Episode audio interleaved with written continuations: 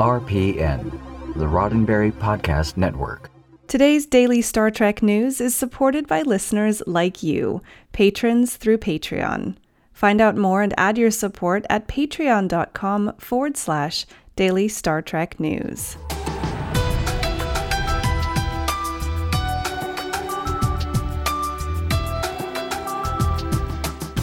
Hello and welcome to your daily Star Trek news from the Roddenberry Podcast Network. I'm Allison Pitt, and today is Friday, May 17th, 2019.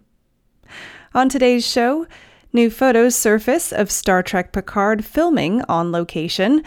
Star Trek Fluxx creator Looney Labs announces its new Star Trek Chrono Trek card game. And Fox's The Orville will be back, but not until 2020. All this plus the answer to Tuesday's trivia question and your weekend staying in playlist. Coming up next. It feels like only yesterday that we knew practically nothing about Star Trek Picard. Oh, wait, that was yesterday. Well, it's yesterday no longer. Now, it's today, which is the day after yesterday which is today when I record this. And now it's time to move on. Newsweek tells the story about how a hapless group of conference attendees in Anaheim, California, happened to stumble upon an outdoor set for Star Trek Picard. Employees of Test Out Corporation took some selfies and a couple of snaps of the set just outside the Anaheim Convention Center all the way back on May 2nd. The pictures appear to be garnering attention now since they bear some resemblance to the still we saw yesterday from CBS's upfront clip. From the Newsweek piece, taken from a distance, the photos are too grainy for fine details, though eagle eyed observers on the Star Trek subreddit take the absence of clearly visible rank pips at the collar to indicate that we're seeing cadets rather than seasoned Starfleet veterans. Star Trek Picard is filming in Southern California as we speak and expected to start streaming late this fall. If you, like me, can never get enough of Star Trek games, then you're in luck. The makers of the hit card game Fluxx, which has several Star Trek versions, has announced their new game, Chrono Trek. Andy Looney, half of the husband and wife team of Looney Labs, wrote on his blog this week. This August, we will be releasing Star Trek Chrono Trek, a time travel card game based on the full history of the Star Trek universe. It's based on my classic time travel card game Chrononauts, but it also improves on the original design in many ways. From the description of Chrononauts, to win, you must change history at key points called linchpins, so that history transforms into the alternate reality your character calls home. But be careful. If you create too many paradoxes, you could destroy the entire universe. Looney's blog post, in addition to announcing the game, also goes into detail about what timeline sources from Star Trek he used to create the game. The sources include events, people, and objects from all across Star Trek. Sadly, nothing from Discovery is included, but the Prime Universe films are.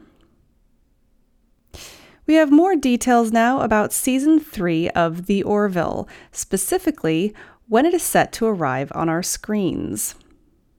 Deadline this week reported from the Fox upfronts, where they presented their fall lineup of shows to industry executives and advertisers. CEO of Fox, Charlie Collier, presented the lineup as a new beginning, since this is the first fall season for Fox as an independent network, after the deal between Disney and 21st Century Fox earlier this year. He said, We are redefining what it means to be an entertainment company and what it means to be Fox for 2019 and beyond. Notably missing from the fall primetime lineup was The Orville, despite the fact that it was already confirmed to be returning for a third season. But have no fear. Quoting Deadline, Once again, returning in mid season is Seth MacFarlane's sci fi comedy drama, The Orville, which takes longer to produce. Getting you set up with your weekend games and podcast playlist in just a moment, but first, a word from me. Most days, I ask for support from you, but today, I'm going to let you know how I can help you. If you're enjoying this show, did you also know that you can keep up with me even if you can't listen? I post all my stories on dailystartreknews.com and on Twitter and Instagram at Daily Trek News. So if you want to make sure that you never miss a beat, please be sure to subscribe to this show on iTunes or Google Play, and go follow me on Twitter and Instagram. If you have an RSS reader, you can subscribe to the news stories on the website too. Once again, that's dailytreknews.com or at Daily on Twitter and Instagram. And I look forward to seeing you out there in the big wilds of the internet.